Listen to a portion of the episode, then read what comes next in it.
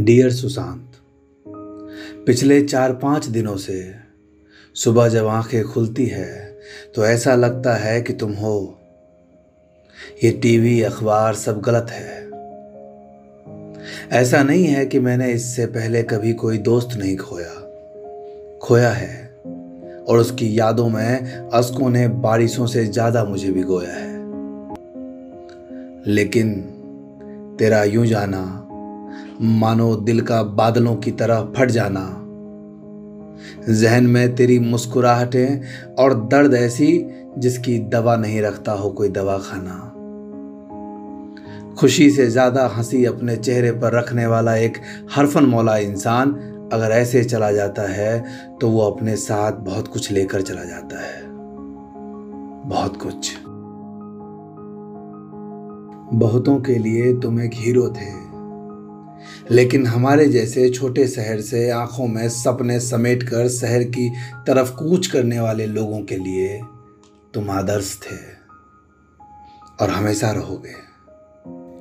Dear Sushant मैं समझ सकता हूँ इतना आसान नहीं है अपनी दुख दर्द को किसी के सामने रखना।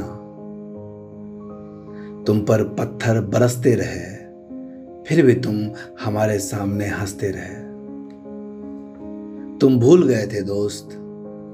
राजा किसी और को अपनी राजगद्दी नहीं देता। तुम जिस युद्ध में गौतम बुद्ध बनकर खड़े थे, वहाँ सब दुर्योधन थे। तुमने अभिमन्यु को पढ़ा है मेरे दोस्त। फिर भी अपनी ढाल में मुस्कान लेकर खड़े थे।